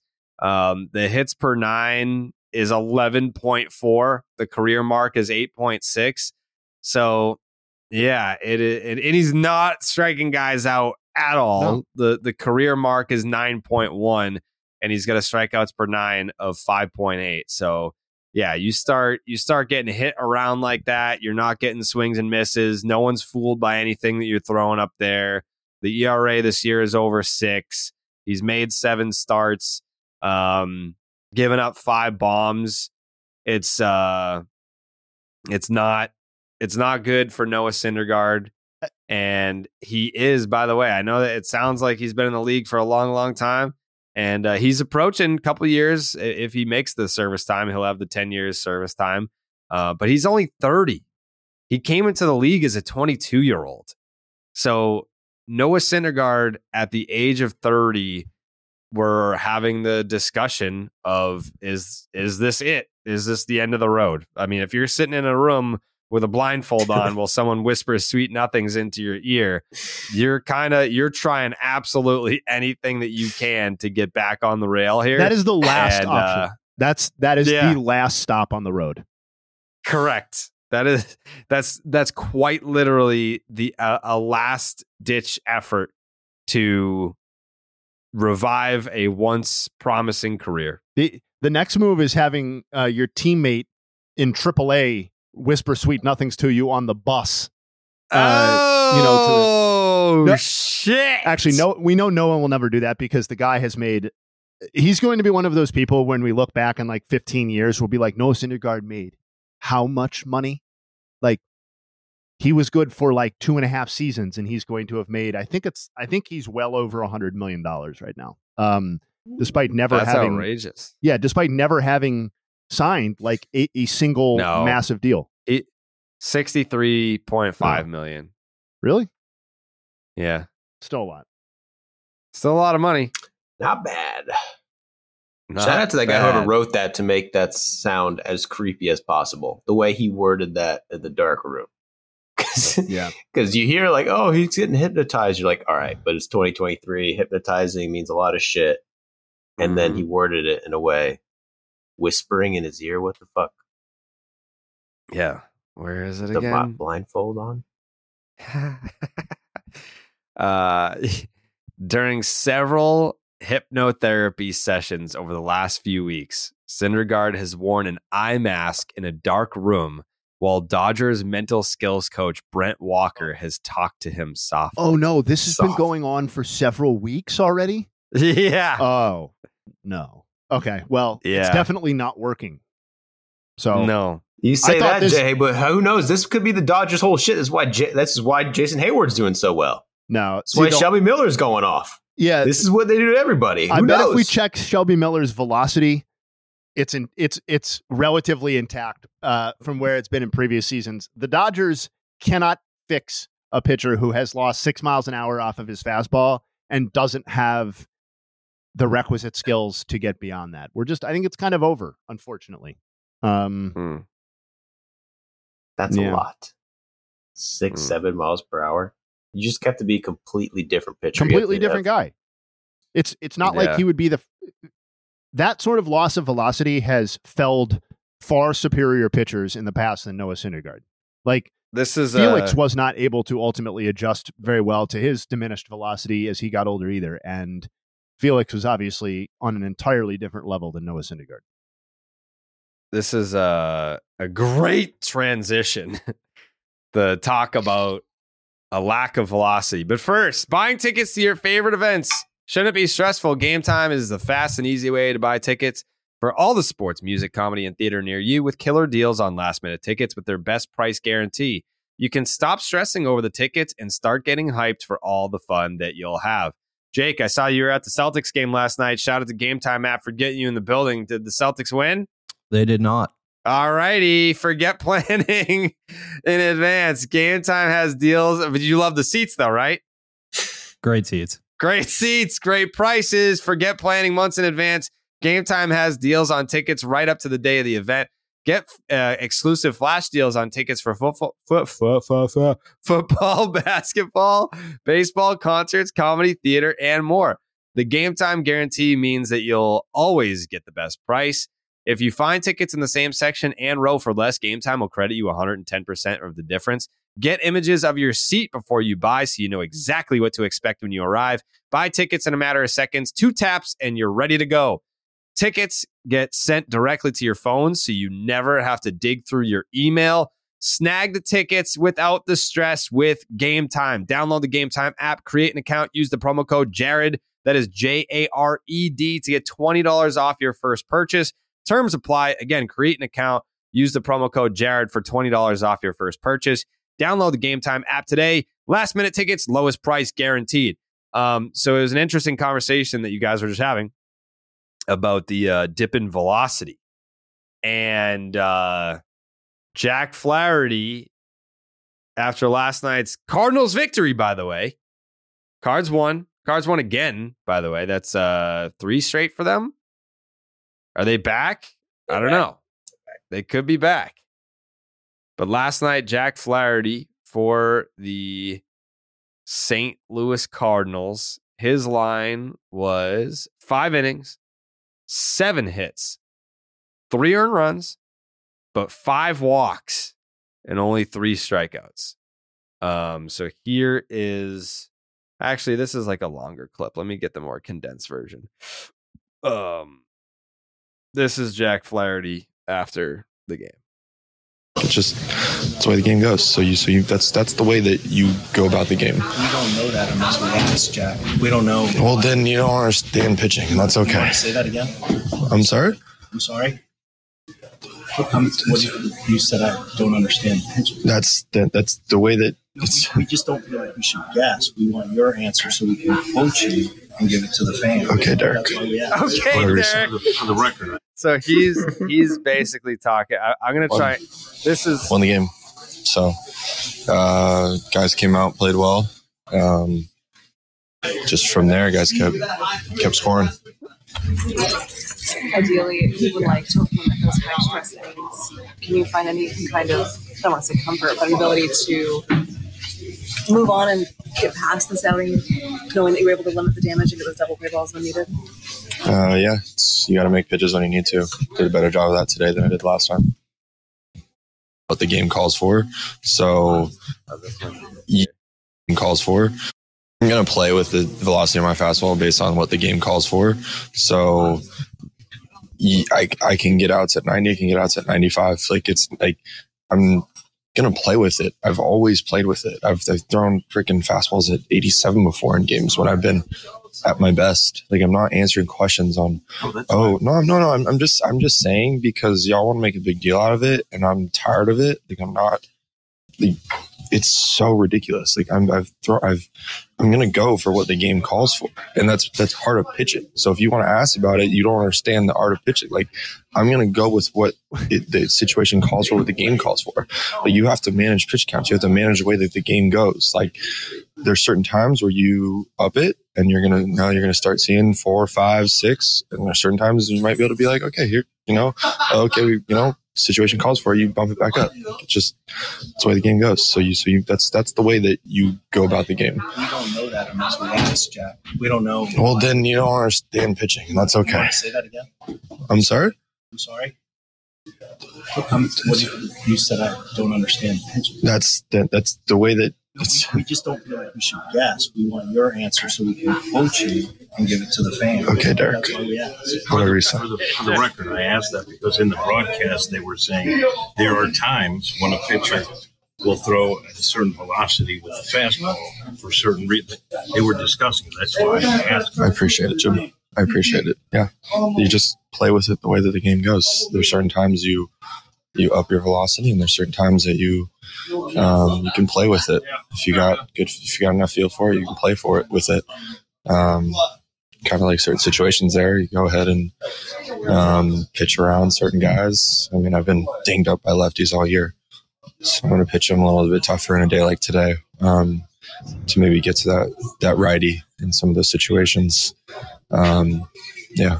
But you've gotten more double. So What, he, what are we doing? uh, what are we doing? He didn't. He didn't love being asked about his fastball velocity. No, no, no. I, I get. I, I'm losing track of all the people that Jack Flaherty gets to blame for not being effective. Because Hmm. I thought it did was he did he publicly blame no, Willson no, Contreras but or it got out that he was part of the meeting with Wainwright and others as to that resulted in Willson Contreras ultimately being moved off of catcher. And so my interpretation of that was is that Jack Flaherty has not been happy with Willson Contreras' work behind the plate either. And to me, this start did nothing but totally reinforce the fact that this is much more about Jack Flaherty and his very quickly losing effectiveness than it is anything to do with Willson Contreras and his pitch calling. To me, that's such fucking bullshit. Like, what, Yeah, I mean, what what do we? And and like, so okay, so first it was Contreras, now it's the reporters who don't know anything about pitching, despite the fact that they're asking very seem like very legitimate questions to me because a quick look at Jack Flaherty's velocity and results reveals some like really really alarming stuff because in his April 23rd start his four seam fastball velocity was 93.6 okay? April 28th 93.4 fine. May 4th 92.2 so 1.2 miles an hour drop from his previous start last night it was 91.9 so he lost another 0.3 so in the span of two starts he's lost a mile and a half off of his average fastball velocity by the way batters went 6 for 10 off of his four seamer last night so like and over his last three starts, he's allowed 23 hits and 18 runs in 12 innings pitched. So this isn't really about what the game calls for. This isn't about situational pitching that the reporters don't understand. This is about him getting absolutely knocked around and his fastball getting knocked around and people tying that to a loss in velocity, which the numbers are suggesting is happening. Like what th- his season can't be following the game plan. I don't know what we're doing or what he's doing Yeah. specifically. I know what we're doing. Yeah, there's a there there's obviously a direct correlation between drop in velocity and offense allowed uh by Jack Flaherty. And yeah, it is it is it's an odd situation to get frustrated. Like I understand being frustrated. Like I, For sure. If you're a professional athlete and you're a guy that can throw 95, 96 miles an hour, and then start by start, you're seeing one mile an hour down, one mile an hour down. You're probably sitting there thinking, like, what the fuck's going on? Or maybe he does know what's going on. Maybe the answer is similar to, you know, no one is asking Nolan Arenado these questions over in St. Louis, but I feel like there's a chance maybe he's playing hurt where it's like, all right, yeah, like we suck right now. Like I need to be out there. Like I feel like that's definitely what's going on with Nolan Arenado. When you know he's having a very off season for what we're used to seeing from him. But you know there's the injury back at the World Baseball Classic. It's just it makes too much sense. So I feel like there's there's almost like this pressure there to be like, all right, I got to step up. Like I, you know, are are you hurt or are you injured? You know, it's it's I, can I take the ball today? Yes. Okay.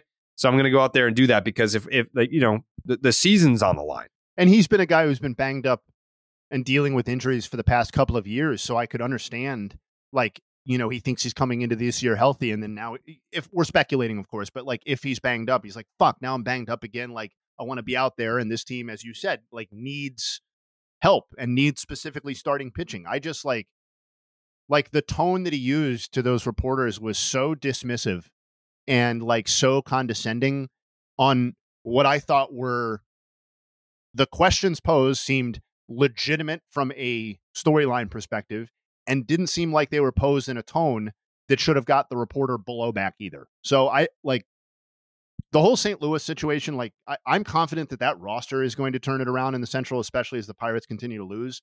But the vibe there and there feels like a lack of leadership, a lack of accountability for some players. Like I don't know what's going on, but like that's that was kind of ugly to me. I don't know.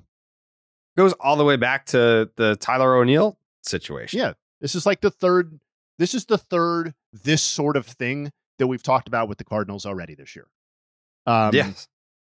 O'Neill, Contreras, and now Flaherty, where it's just like the vibe in the room does not seem like it's a fun place to be. And I know that that a lot of that goes back to losing. But I mean, you go to back to the O'Neill situation, they hadn't even sucked yet. Yeah, I and I, and they won last night, and I know that Flaherty acknowledged that and tried to say that that's what's important or whatever. And to a, to a large extent for this team, that is what's important is just getting those dubs right now. But, um, yeah, I even when Flaherty was going well earlier this year, the the walks were flaring up. Like, what did he? He had that start where he flirted with, yeah, so he had the five hitless innings. He had seven walks and four strikeouts in that start, like his first yeah. his first time out this year. So and then followed that up with another start that looks decent on paper, five innings, two earned, six walks.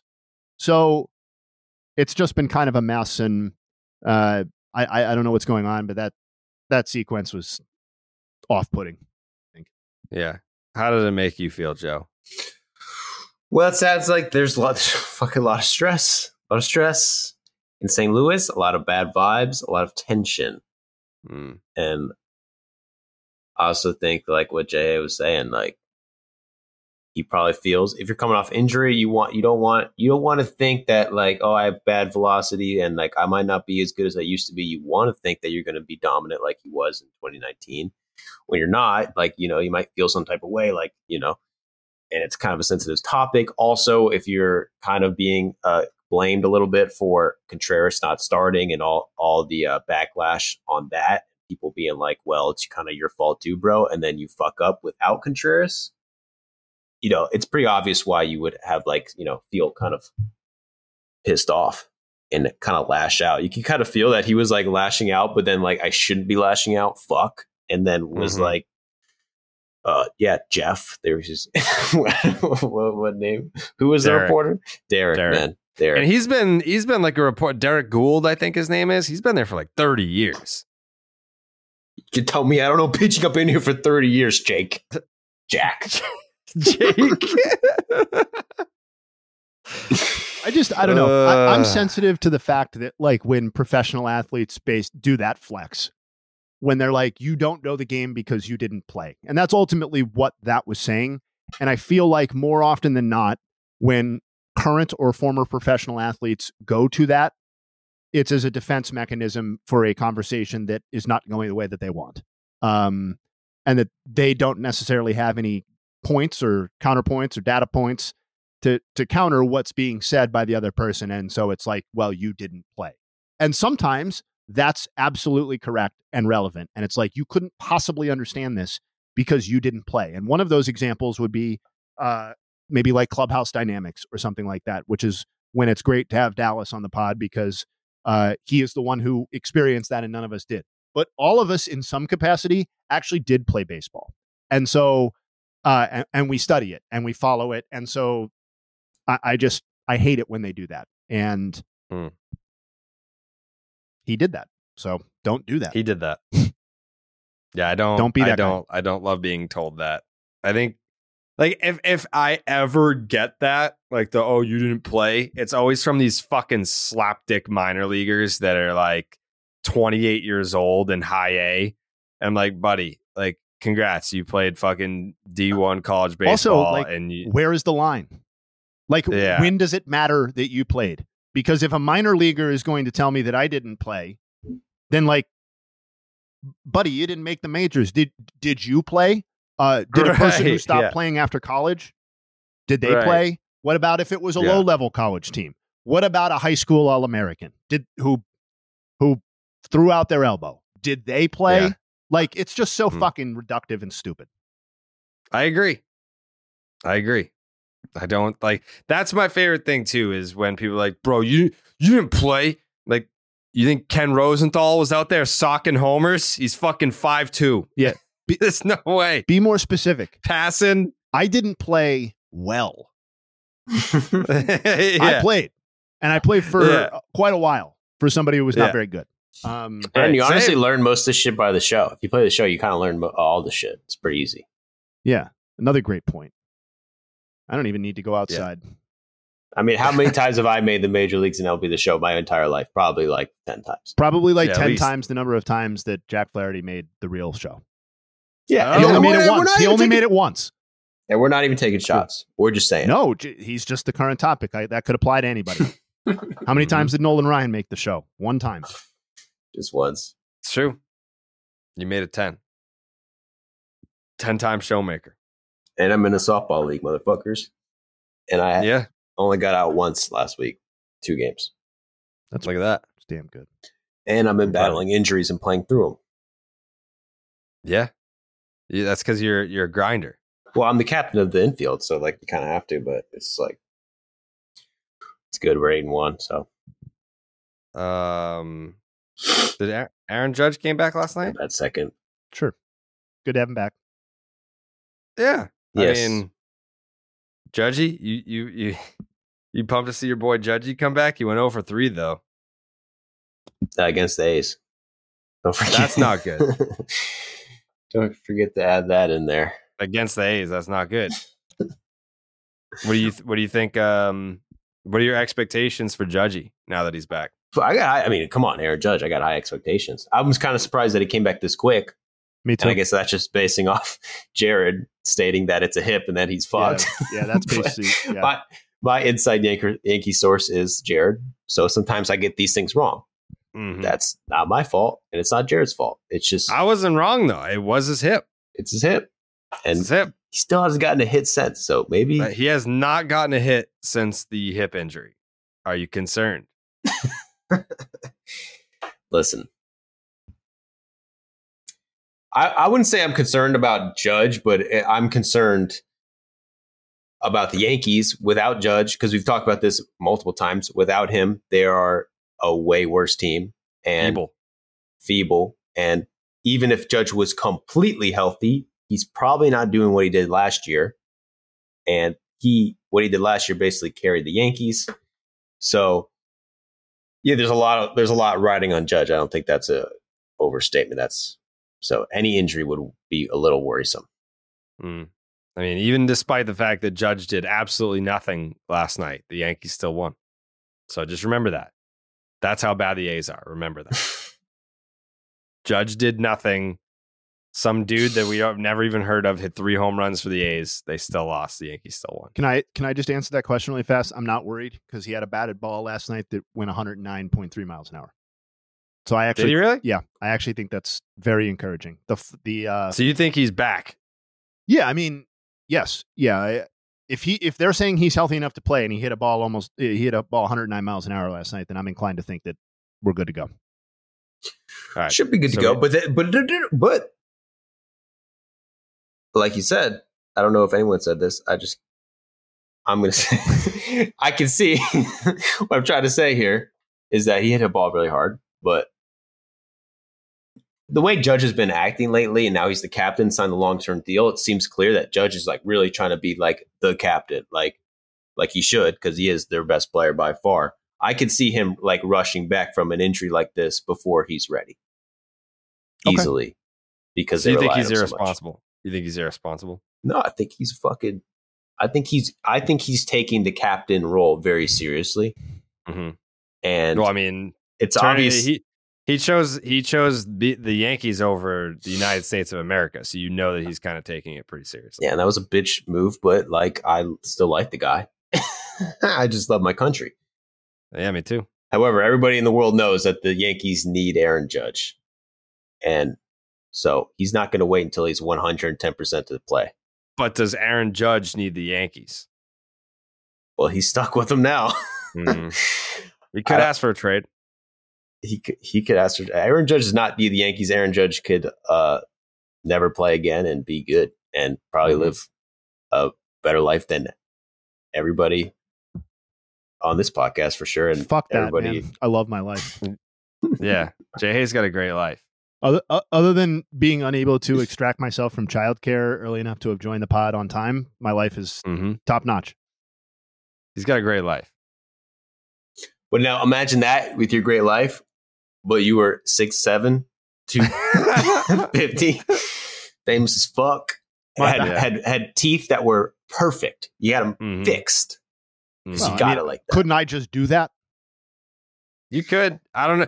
Oh, Yeah, well, I they do. Have, they have surgeries for both. You could be. You could be six seven.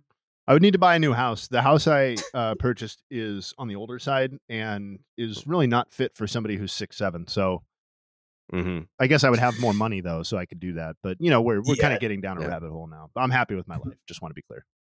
Very happy. Yeah. Well, you could be happier. Shout out to I'm my saying. family. You Love you guys. love love your family, but also you could be six seven. I don't know. That's true. I don't know that I would want to be six seven. That seems super inconvenient. As, as kind Yeah, of the you're not an monster of the podcast already, I I don't want to get any taller. I Right? Yeah. Like as someone who's like pretty much six feet, I don't know that I'd want to be six foot seven. You No. Just stand out in a crowd. Everyone's like, "Ooh, who's this guy?" Yeah. Like, leave me alone. Play It's probably it probably probably hurts just to get out of bed. yeah. Plus, you got to have a super buy, long like, like, Willy pants. Wonka bed to even yeah, fit into your it. bed's got to be bigger.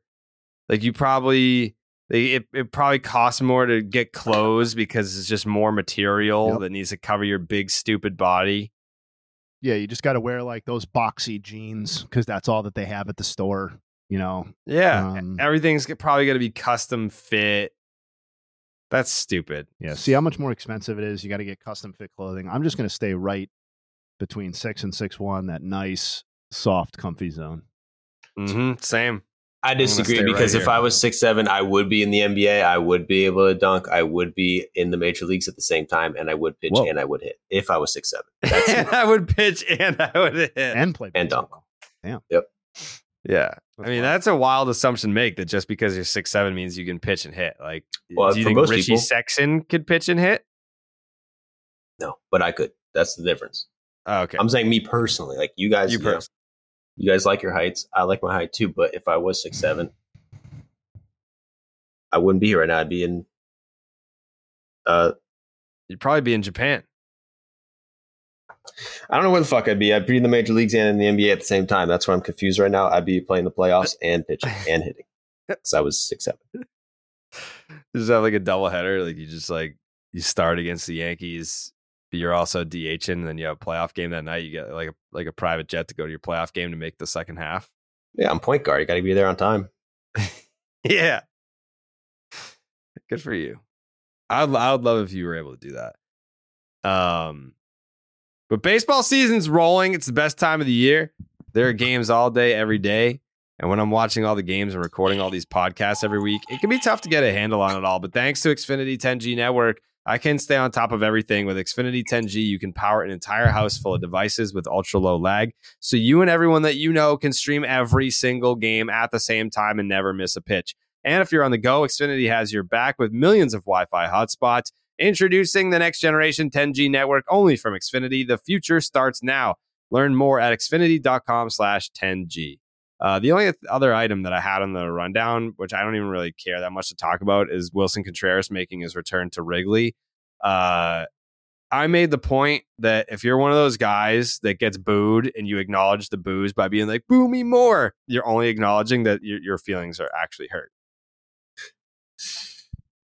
Yeah, I don't know how I would react to being booed. If I'm being honest, Mm. I don't like being yelled at by bosses and stuff like that. So I don't Mm. think I would be. I don't think I'd react. Like, I, how are you going to react? So you either need to be stone faced, right, and pretend like it's not happening, basically, or you need to lean into it. And I guess the most common way to lean into it is to, you know, basically do what Contreras did, right? Um, so I don't know. Like, I, I, you can't like cry. You can't just get like all sad about it. No, but it's almost like when people are like, "This didn't hurt my feelings," but and then they just go on like a rant about it. Like, yeah, it hurt your fucking feelings. Then let me I, I then think, let me say something. It would hurt my feelings, and it probably hurt Willson Contreras' feelings too. I think that's what we're Mhm. getting at, and I think that's yeah, natural. like he's soft. I, no, I think it hurts more people's feelings than than would tend to let on because he's certainly not the first person to do the embrace thing. Um, I can't. No, but like, but not in that situation that I can recall. if like I go- was a going member of back a World to Series winning team that was like Mhm. supposedly legendary and broke the curse and all that sort of shit and was going to be remembered forever and treated like royalty in the city and all this shit that they tell you is going to happen when you win a title. And then my free agency comes up and they basically tell me to get boned. Uh, we're not bringing you back, which by all accounts is more or less what happened. And Mhm. their rival says, We'd like to give you $80 million actually to come be our catcher. And then they embarrass you right before you return to your old team uh, by saying you're a shitty catcher, basically. And then you come back, and the fans at Wrigley that you helped to win a World Series for boo you because you left for the only team that was going to give you money when the it's not like the Cubs offered him 78 million dollars and he left for the Cardinals for 80 million dollars the car the Cubs offered him basically nothing so like Yeah. mixing all of that together you know what I would do if I got booed What would you my do? feelings would be hurt and I would probably lash out Mm. I was watching this, and he really did. He he also got a standing ovation when he came to the plate the first time, and I think when he, he hit like a it was a double to go ahead in the game, and he got like you know he got some A boos. mix yeah It was like, and he did say some things about the Cubs. I think that's why they booed him because he That's said like exactly what I'm looking for right now. Is because it wasn't that he left to go to the Cardinals. It Didn't was they- that after he left, he fucking he basically said, "Suck my dick." Uh, this is This- uh, this, is what he said. yeah. I mean, uh, this is uh, this for me. I like this better. It's a it, it's better organization. Uh, we all like almost like old, old school, old school way, which I love it. Um, and that's something that I really like it. I was I already talked to uh, the manager about it, like how was the culture here, and everything since I got here is being everything just one way, the cardinal way, and I have to adjust it. So uh, it's, it's not it's not it's not it's not that hard. I mean, it, do everything right and respect each other. That's it. He said, "Suck my No. fucking Cardinal nuts, Uh-uh. Chicago." That's what he said. No, let me tell you, I, I, I find him so relatable right now because let me tell you something. If you'd asked me for a public quote after I left Barstool to go to Major League Baseball, right as I arrived at Major League Baseball and that first week, I would shudder to think of the quote that I would have given looking back on it now.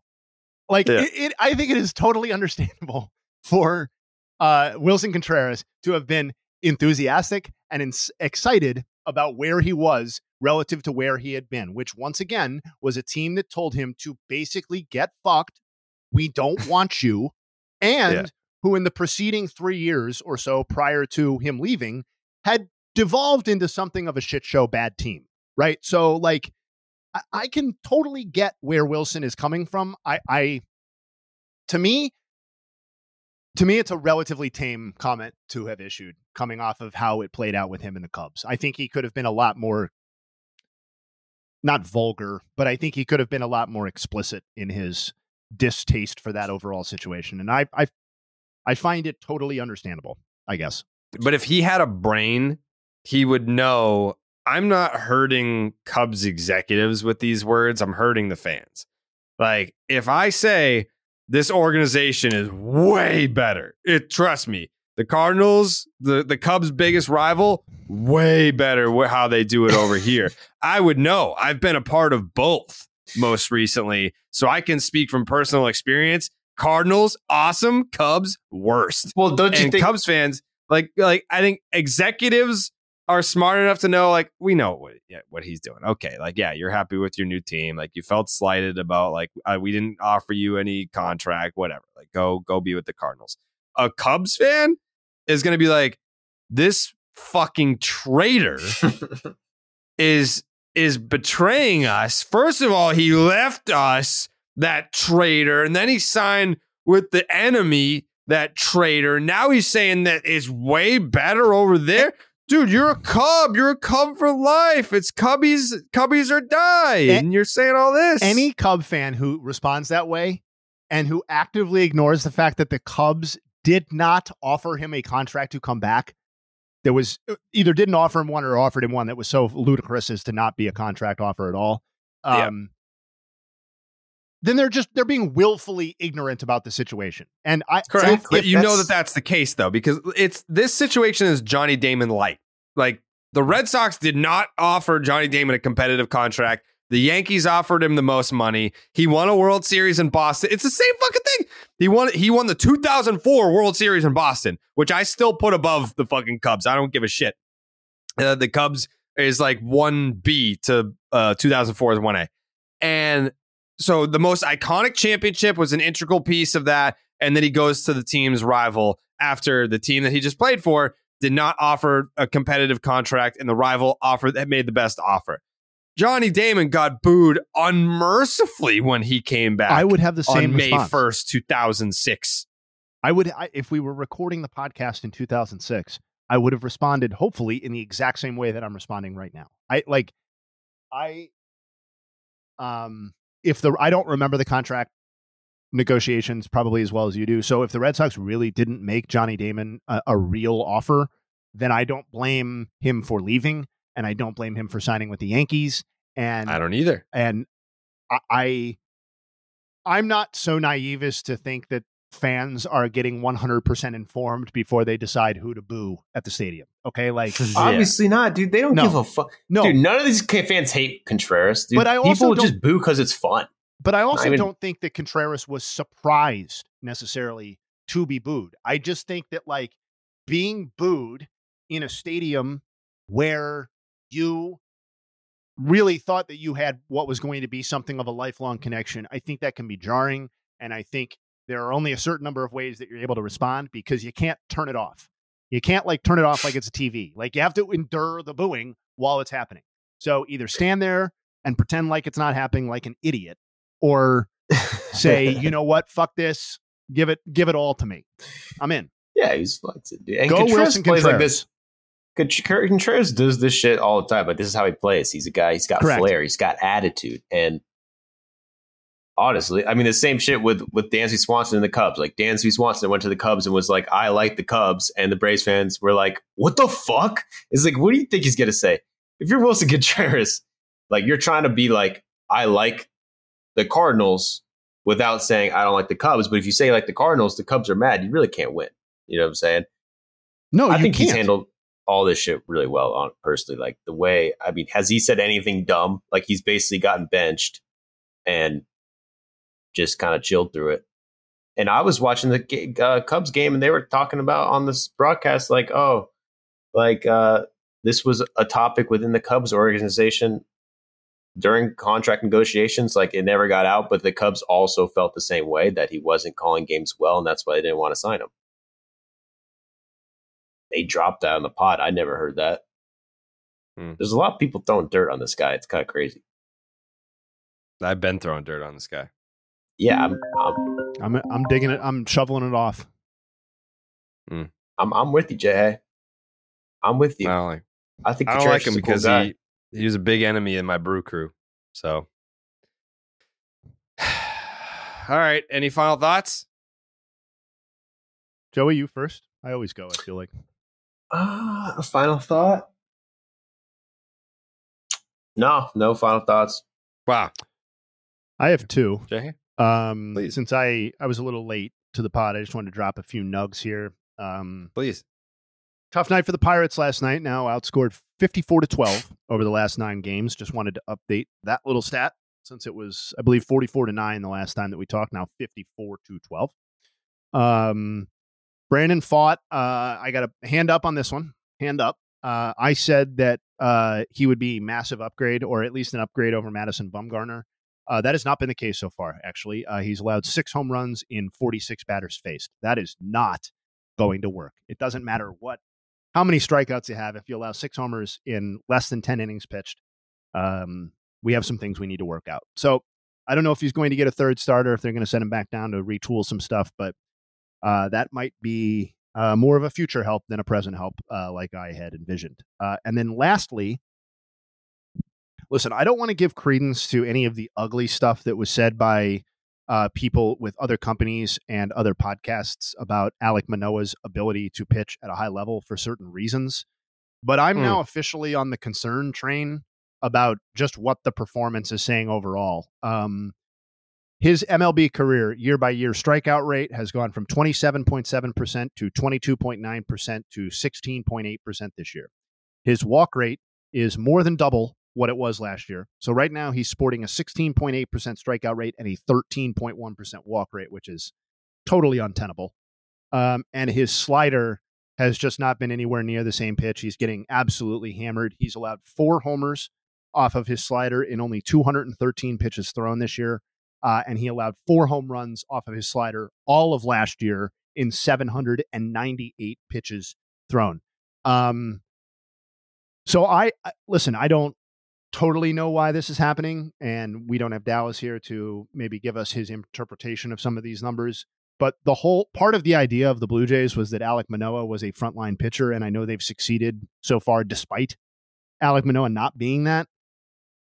But the total loss of like the swing and miss and kind of the nastiness that he was playing with before is really concerning to me personally. So Hmm. uh, I guess we'll wait and see. But after last night, I had to look at some of the numbers um, because we're now a month and a half into the season, man. Like this is real. This is real now. Yeah. Yeah. It's uh I mean he's it's basically just been that one start against the Yankees. Like maybe he needed that that fuck you giddy up adrenaline that he had going up against Gerrit Cole, but outside of that um it's been a while since we've seen the uh, the old Alek Manoah of sorts. Um so yeah, something to keep an eye on. That reminded me Um, of my final thought. What is it? Everybody's talking about Yennier Cano for my Orioles. He's pitched 13 games. He's given up three hits. Mm. He's don't. No one's gotten a hit off his changeup yet this year. That's actually pretty nuts. 66 times he's thrown it, and no one's even hit it for a hit. Mm. Is that the best changeup since Devin Williams? That's the best changeup. Devin Williams Since saying, "I'm still Dave- here, dog." Don't Mm, count me true. out. Oh, Yeah. I was looking at some of those stats. Some of these pitchers, it's funny to see like how far can you go into a season without giving up a hit on one year pitches, and there's like a good amount of guys like that, and there's some crazy ones. Uh, I forget his name. Um, Phil Maton. Mate, fuck. They say it. Matone. Yeah, I think the, throwing I think a the accents over the O. Yeah. Well, he's he's thrown like 130 curveballs and no one's hit it yet. It's pretty cool. Pretty cool. Good for him. Good for him.